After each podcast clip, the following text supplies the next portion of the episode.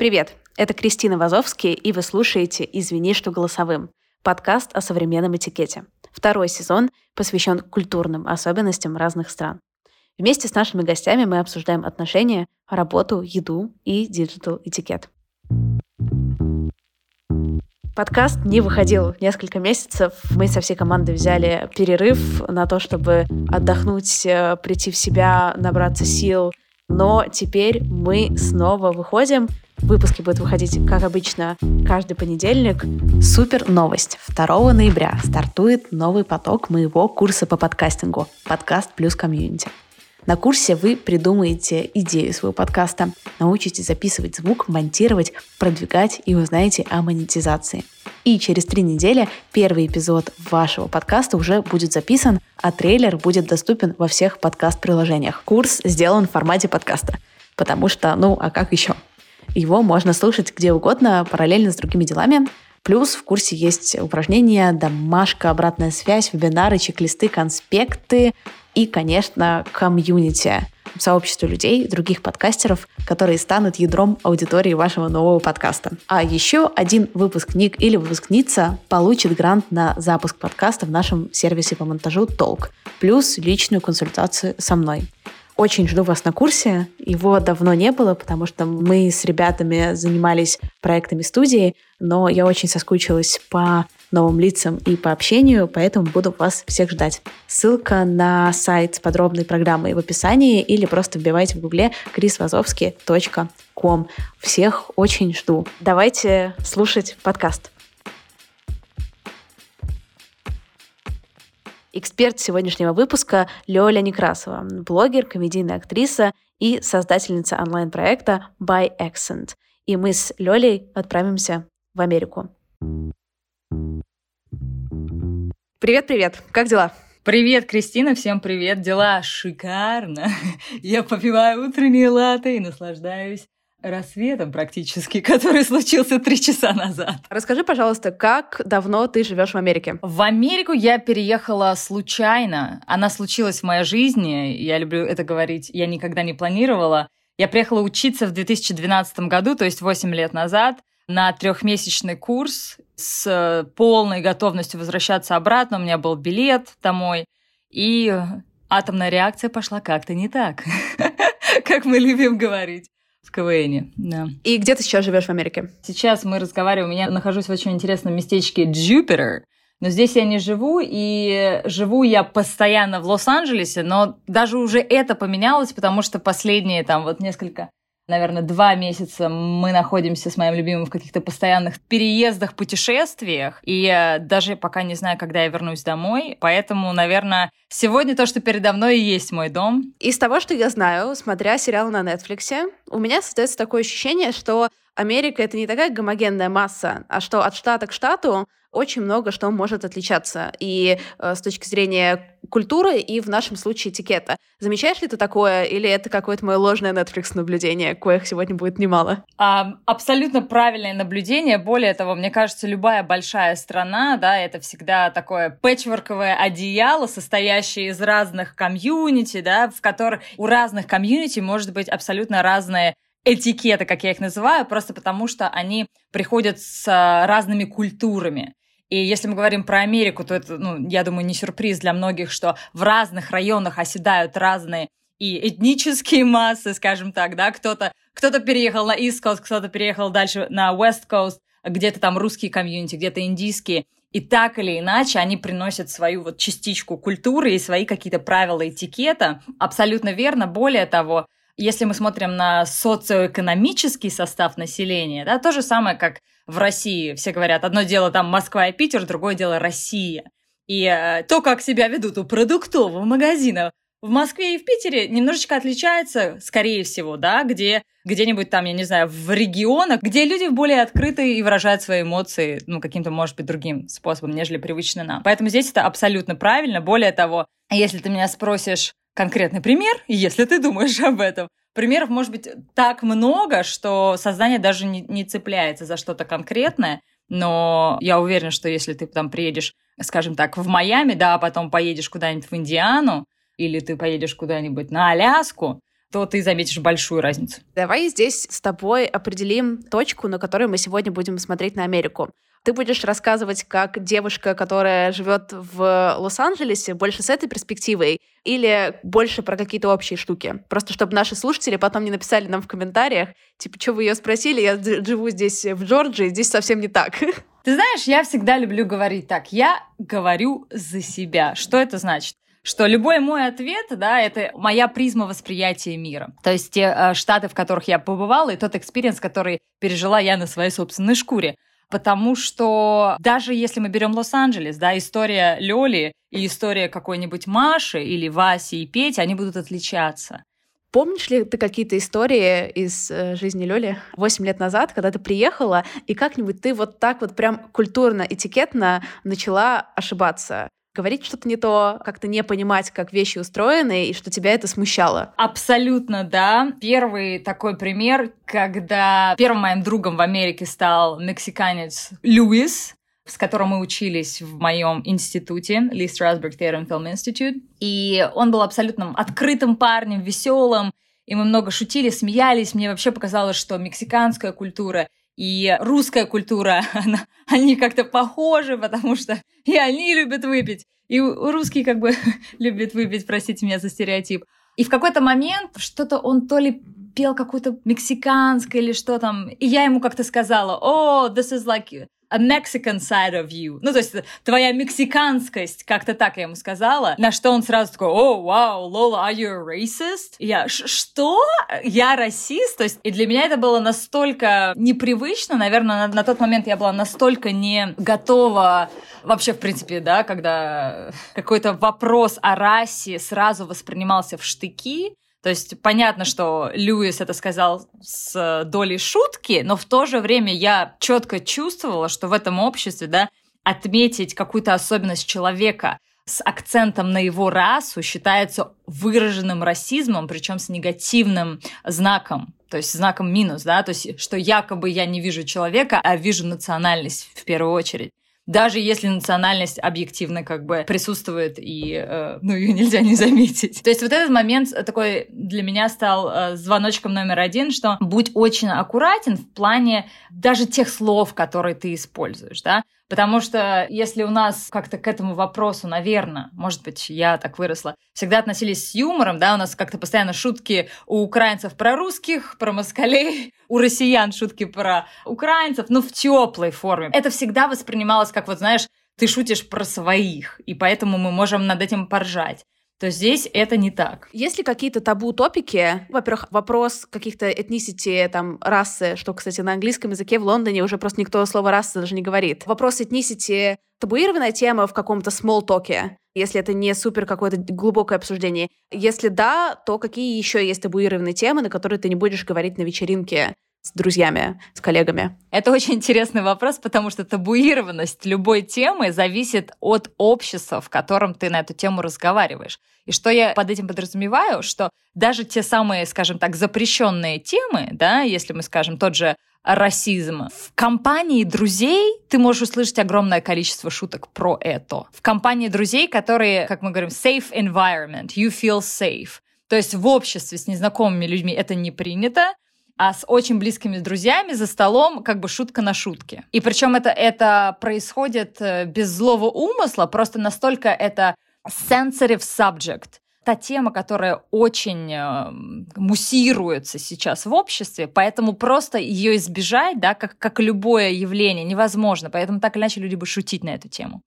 Если мы говорим про прям общество, общество, да, понятно, расизм, понятно, в принципе, толерантность, вопрос толерантности, а это значит э, сексуальная ориентация, это значит выбор какой-то жизненный человека, допустим, э, быть одной, да, или не иметь детей. То есть такие вопросы, они считаются вопросами личного характера. И, в принципе, здесь я, наверное, не встречала людей, э, с которыми мы, допустим, недавно знакомы, кто бы спросил у меня, ой, а когда замуж, а когда детей рожать? Ну, потому что это настолько личная тема каждого. То есть даже друзья, наверное, не спрашивают. Да, еще один момент – религия. Религия – это тоже, скажем так, очень индивидуальный выбор, и э, в обществе да, над тобой не будут смеяться. Но, что интересно, какие-то темы, которые, наверное, скажем так, в России ну ты никогда про это не пошутишь, потому что это очень зло. Ну, сейчас я буду говорить какие-то там раковые заболевания, там смерть детей, там, я не знаю, Холокост, еще там какие-то геноцид, такие серьезные темы, на которые ты не будешь шутить. В России, в Америке, в принципе, в рамках того же стендапа, ты можешь услышать шутки на эти темы. Причем шутки, допустим, на тему геноцида, да, ты можешь услышать и над ними посмеются, а на тему расизма в обществе, да, в стендапе в обществе нельзя шутить. То есть такая интересная происходит тема, что вот эта чувствительность аудитории меняется с изменением времени, ну это понятно, да, что-то происходит в обществе, там, мы как-то это обсуждаем, как-то с этим живем, и сейчас мы про это не шутим, да, но про другое шутим. И э, это на самом деле не раз э, вопрос поднимался самими людьми из э, камеди-среды, в Америке, потому что говорят, ребята, ну здесь э, Comedy Club, да, там Comedy Club, я имею в виду, допустим, стендап-площадка или еще что-то, давайте шутить про все, да, но не все к этому готовы. Вообще, как находить друзей в Америке? Как вообще здесь завязываются знакомства? Что как бы too much, а что рабочий способ? Ты знаешь, мне кажется, тут дело не даже в самой Америке, а вообще в любом обществе когда ты пытаешься с кем-то познакомиться, то нужно найти наибольшее количество точек соприкосновения и общих интересов. Понятно, что здесь тоже огромное количество сайтов для знакомств, новых приложений. Тут вообще все теки, да, то есть постоянно какие-то новые app-приложения выходят. Но вот мне кажется, человек молодой, интересующийся, открытый к миру, может познакомиться в любой обстановке, в любом месте, в магазине, в кофешопе. Вопрос, к чему это знакомство приведет, понятно, что такой тонкий момент, что завести диалог с кем-то, да, и диалог продолжить уже вне той среды, в которой вы познакомились, да, это уже две большие разницы, потому что заговорить, в принципе, легко где угодно, да, потому что люди более открытые, то есть, в принципе, стоя в продуктовом магазине, ты можешь кому-то сказать, о, боже, ты пробовала эти печеньки? Да. Они мои любимые, они появляются здесь только осенью. Да, да, я тоже их обожаю, у меня вот румейт только эти печеньки ест. То есть вы пообщались на какую-то тему. Если сразу после этого ты скажешь, слушай, а дай мне свой номер, это будет странно. Мне кажется, и в любой культуре это будет странно, потому что это уже э, что тебе надо, да? Тем не менее, если ты как бы человека можешь заинтересовать, сейчас возвращаясь к тем же печенькам, дам пример. Это как вот э, такое мастерство, да, наверное общения и знакомств. То есть, допустим, ты говоришь про печеньки, ты говоришь, да, эти такие же печеньки, но когда вот их не продают, я покупаю в Ральфсе другие печеньки. Да, какие? Блин, забыла их название. Они, у меня дома есть коробка, хочешь, я тебе сфотографирую, пришлю. О, супер, супер. Ну давай, какой у тебя номер? То есть ты уже человеку хочешь сделать хорошо, да, что-то помочь, дать какой-то совет. То есть на этой почве вы знакомитесь, вы обмениваетесь контактом. Если просто, да, допустим, тебе понравилась девушка или молодой человек, и ты отдай мне свой номер, да, то есть почему? Почему я должен поделиться своим контактом, да? Потому что же сразу, если уже, скажем так, психологически ему или ей что-то от меня надо, versus я ему или ей могу что-то дать. То есть, ну это уже, наверное, глубже мы уходим в психологию, да. Этикетный момент. Допустим, я как-то классно придумала подводку про печеньки. Просто я, я сейчас удивилась, такая идеально все сложилось. И кажется уместным попросить как-то обменяться контактами. Какими? Что дает? Инстаграм, не знаю, ТикТок, WhatsApp, Facebook? Самый, как все говорят, safe contact, самый вот такой отлично безопасный метод — это обменяться Фейсбуком. И в Америке это, мне кажется, самая, одна из самых популярных социальных сетей, наверное, самая популярная. Более того, Facebook — это прекрасное средство вообще посмотреть на жизнь человека, да, как он выглядит, э, там, не знаю, вне треников, в которых он пришел в магазин, да, какие у него друзья, что он постит. Допустим, он постит сообщение там «Все умрем, ненавижу эту жизнь, Трамп козел». Или он постит «Боже, я проснулся, сегодня светило солнышко, какой прекрасный день». Знаешь, такой... Иду голосовать за Трампа. Непонятно, что хуже. Ну, ты знаешь, мне кажется, тут уже разница, да, там, конкретных предпочтений человека, но вопрос, как он живет эту жизнь, вот мне конкретно важнее, да, человек счастлив его выбором или он постоянно находится в состоянии жертвы и постоянно, да, как бы все плохо, все умрут. Допустим, вот мы как-то, не знаю, подцепила я кого-нибудь у этого лотка с печеньем, да, пошли мы сначала на кофе, потом, не знаю, в какой-нибудь бар выпить на полуполноценное свидание. Допустим, даже потом поехали к кому-то к нему, к ней. Во-первых, много ли людей живут одни, или большинство живут с э, roommates, с соседями? И принято ли об этом говорить? Или это по дефолту? Я помню, что в России, если ты с кем-то живешь, ты прежде чем кому-то ехать, ты всегда об этом скажешь, типа, что ты с кем-то живешь. А, например, в Лондоне соседи — это дефолтная история, и тебя не будет никто предупреждать, что ты там живешь с 17 женщинами, например, в общежитии, условно все зависит от э, города, да, в таких больших городах, как э, Нью-Йорк, э, Лос-Анджелес, в зависимости от э, э, рода твоего, твоей деятельности, да, как правило, это нормально, да, жить с кем-то. В принципе, тут немножечко все э, как бы тривиально, все понятно по твоему социальному статусу и месту работы, да. То есть, скорее всего, если ты работаешь в банке, скорее всего, ты живешь сам по себе, да. Скорее всего, если ты молодой актер, который работает официантом, 99% что у тебя есть румейты, и к этому нормально относятся. Опять же, тут все зависит от индивидуальных отношений с румейтами, да, какие-то румейты должны друг друга предупреждать, какие-то не должны друг друга предупреждать. Просто смешно я про это рассказываю, у меня сразу, знаешь, ряд историй из моей памяти возникает, которые очень смешные, когда у меня а, румейтка была безумно такая очень скромная девушка, знаешь, практически вот не... ко мне постоянно какие-то приходили друзья, актеры, мы репетировали сцены, там, не знаю, безумства какие-то постоянно приходили, там, какие-то друзья из России, КВНчики приезжали там толпами. И, в общем, у нас постоянно хаос. Она никогда к себе никого не водила, знаешь, никогда никого. И вот одна ночь, единственная ночь, я там работала, делала, собирала документы на грин-карту, долго сидела за компьютером. Я, грубо говоря, знаешь, 4 утра я сижу в общей нашей как гостиной, да, то есть не в своей комнате сплю, а сижу, работаю над документами. И открывается в 4 утра дверь, и вваливается моя румейтка с чуваком, и они оба офигевают, потому что она настолько была уверена, что я сплю, а я настолько не ожидала, там, знаешь, за несколько лет вместе мы жили, я ее ни разу не видела ни с кем, а она вваливается с чуваком. Это была такая смешная немая сцена, потому что как бы ни она не ожидала увидеть меня, ни они друг друга не ожидали. Потому что, знаешь, если это история на одну ночь, и твой румейт спит в комнате, ну, как бы это твое личное дело, что ты с кем-то пришел, и кто-то утром ушел, ну, как бы это it's not a big deal.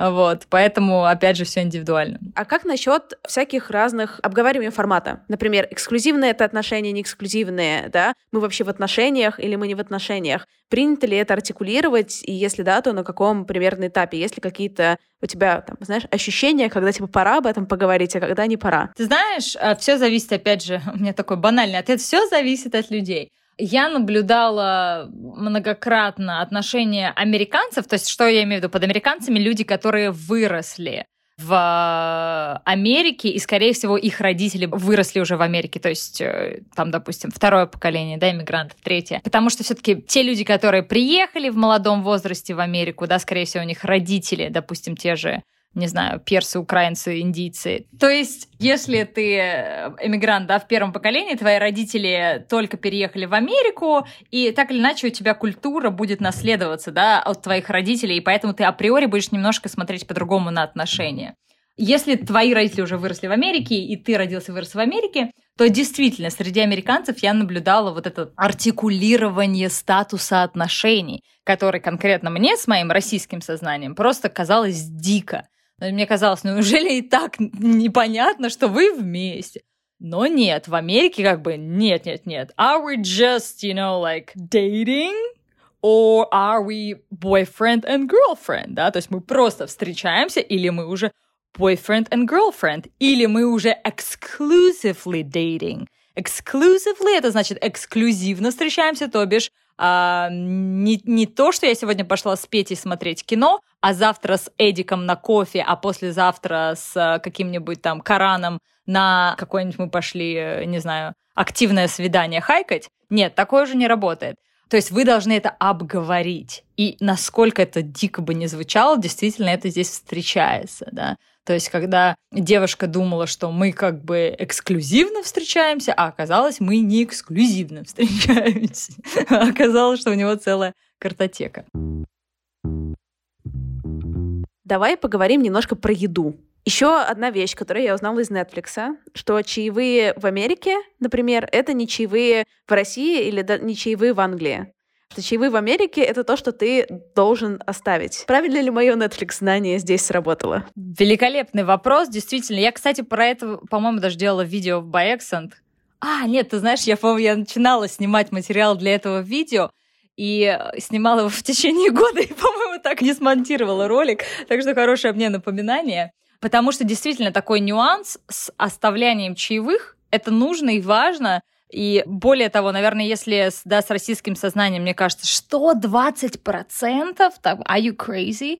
То сейчас я вообще к этому отношусь по-другому. Мне даже хочется их оставить и поддержать ребят. Просто я прекрасно понимаю, как мало зарабатывают там, официанты, бармены. Ну, бармены, конечно, побольше. Но там официанты или любой человек среды сервиса, которые работают за минимум. Наверное, все-таки сказывается мои те годы, когда я там училась, да, здесь на актерке, работала на всех возможных работах, и я прекрасно понимаю, что это, да. It's a big difference, да, для меня там эти несколько долларов не сделают разницы, а для официантки сделают разницу. То есть это просто какое-то, не знаю, человеческое, что ли, уважение. И действительно оставить 20% это нормально. Более того, ты знаешь, что меня поражает, это, ну, конечно, мы уже начинаем смеяться, потому что это такая норма, которая в обществе. То есть я понимаю, когда тебе дают какой-то сервис, да, оказывают, и, допустим, ты пришел в кафе, тебя обслужили, и ты оставляешь чаевые. Но здесь чаевые, не знаю, мне кажется, берут все и вся, вплоть до того, что если ты заходишь в кофе-шоп и берешь себе кофе, да, с собой, to go, оплачивая, они тебе предлагают опцию оставить чаевые.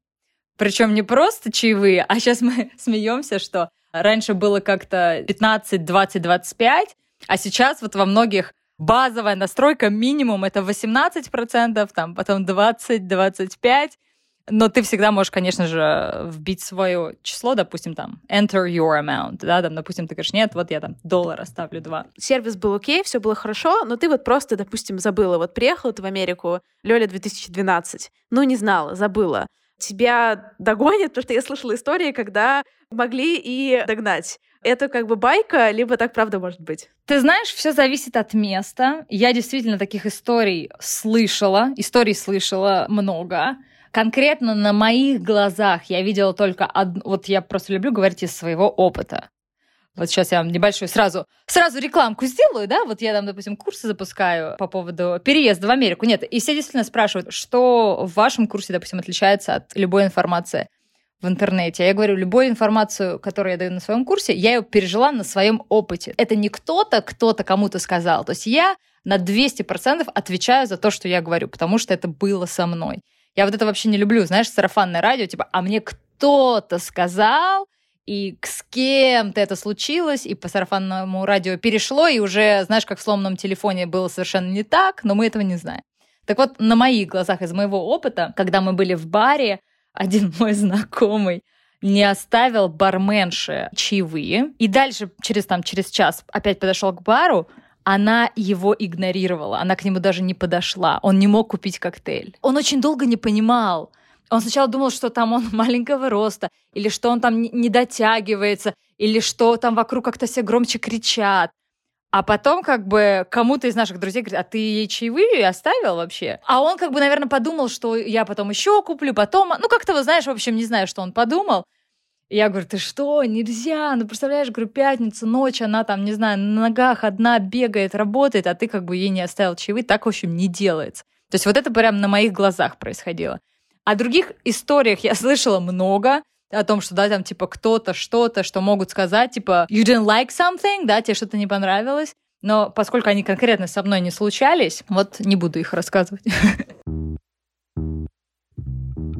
Есть ли у тебя какие-то еще самой этикетные воспоминания про этикетные штуки, которые хочется подсветить, рассказать про этикетные отличия России и Америки. Ты знаешь, главное отличие России и Америки, и здорово, что мы делаем этот подкаст, здорово, что его послушают люди, потому что каждый раз, приезжая из Америки в Россию, из России в Америку, я постоянно сравниваю две культуры, да, и мне более того хочется что-то американцам рассказать про русских, да, что-то россиянам рассказать про американцев, чтобы они друг у друга научились. И вот сейчас даже, я не знаю, этот этикет ли, но это большое отличие, которое бросается в глаза, это вот эта человечность. когда к тебе по-человечески относятся.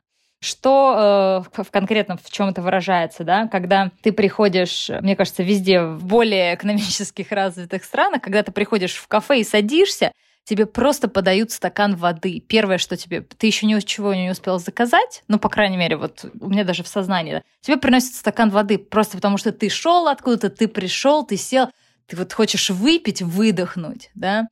И, к сожалению, в России еще не научились это делать не научились к тебе, вот знаешь, что ты шел, да, ты человек, ты пришел, ты как бы гость, что тебе вот просто такой знак уважения, что я знаю, что ты вот пришел а сейчас ко мне там голодный, усталый, и мы о тебе позаботимся. Это вот какое-то такое, не знаю, человеческое, что ли, отношение.